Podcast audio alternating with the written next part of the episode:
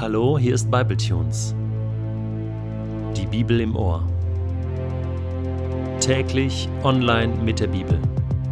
Momente mit dem ewigen Gott.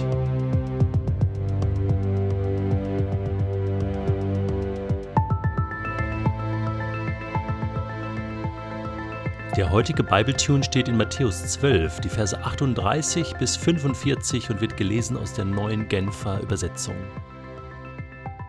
Und da sagten einige Schriftgelehrte und Pharisäer zu Jesus, Meister, wir möchten ein Zeichen von dir sehen.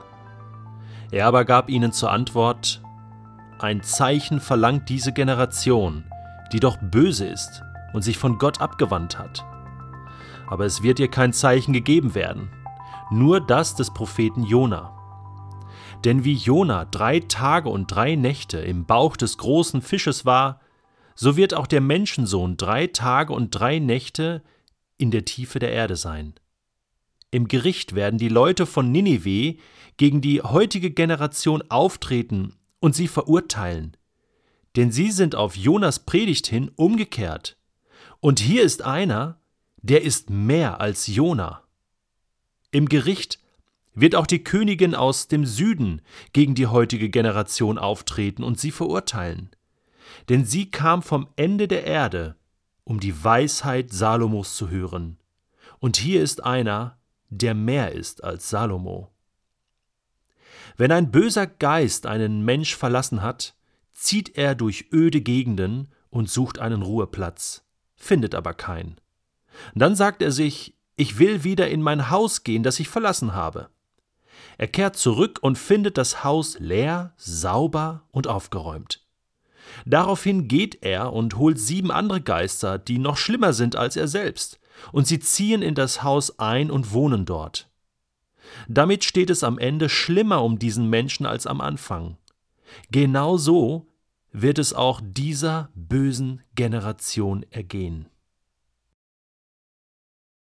Nachdem die Gegner von Jesus, die Pharisäer und Schriftgelehrten, nun also gemerkt haben, dass sie Jesus nicht in die dämonische und teuflische Ecke abschieben können, versuchen sie es nun mit einer neuen Strategie. Sie fragen ihn, ja, dann gib uns doch noch mal ein Zeichen, was deine Göttlichkeit bestätigt. Und jetzt setzt Jesus einen Punkt und sagt, hey Leute, es reicht jetzt ist genug. Genug ist genug. Ihr habt genug gesehen, ihr habt genug gehört, ihr habt genug erlebt, ich habe genug gesagt. Entweder glaubt ihr mir jetzt oder ihr glaubt mir nicht. Basta. Damals bei Jona, erinnert ihr euch, in Ninive. Jona hat nur eine einzige Predigt gehalten, eine. Und die ganze Stadt ist umgekehrt zu Gott, hat Buße getan um Vergebung gebettelt, und Gott hat sich dieser Stadt erbarmt. Eine Predigt. Jona hatte damals keine Blinden geheilt, er hat keine Lahmen wieder gehend gemacht, er hat keine Toten auferweckt, er hat nicht hunderte von Predigten gehalten. Nein, eine Predigt. Wie viel habt ihr gehört? Es reicht jetzt. Ihr bekommt kein Zeichen mehr.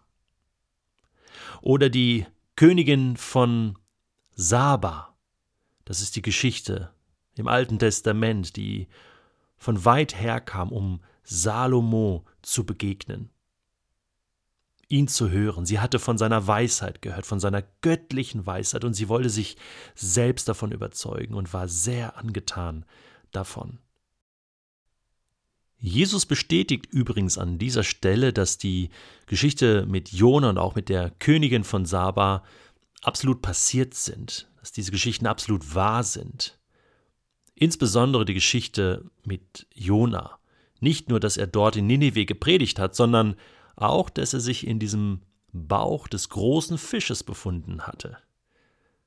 Jesus sagt, genau so werde er selbst auch im Bauch der Erde sein als gekreuzigter.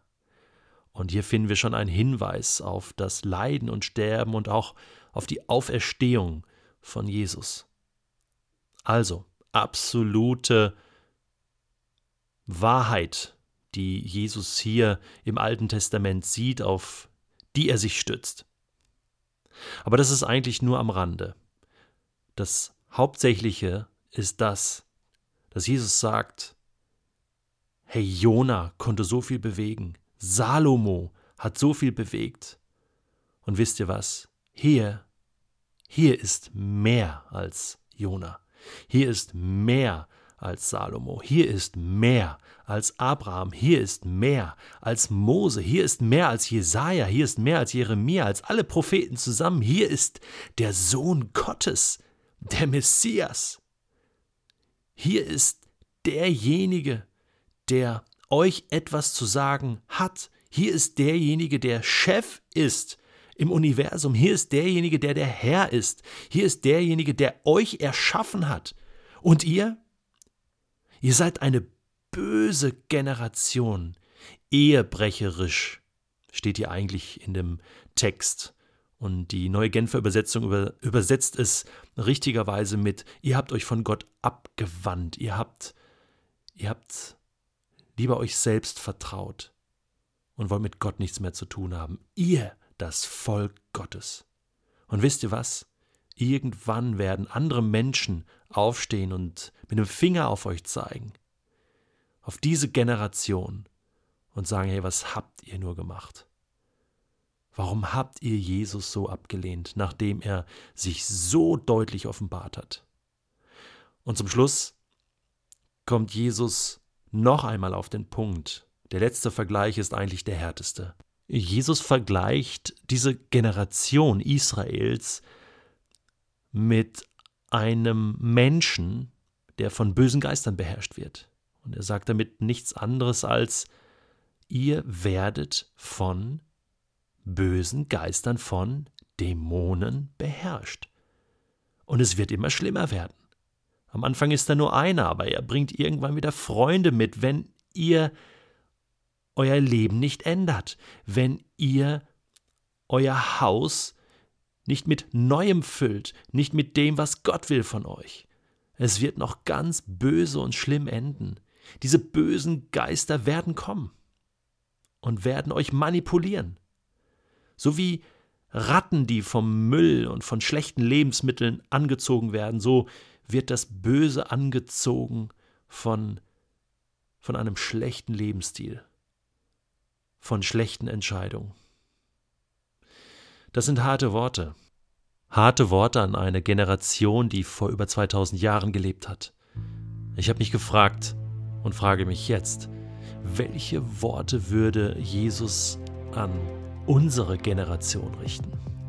Wäre er zufrieden mit dieser Generation? Ich spreche jetzt nicht von der Kirche oder von Christen, sondern ich spreche von unserer Generation. Ich spreche von Deutschland. Ich spreche von Europa. Was würde Jesus sagen? Wäre er hoch erfreut über diese ein bis zwei Prozent Christen in Europa?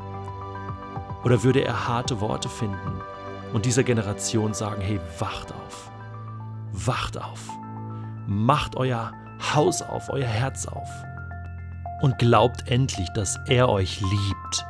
Und dann kehrt um zu Gott, räumt euer Leben auf, lasst eure Schuld vergeben und kommt zurück zu Gott.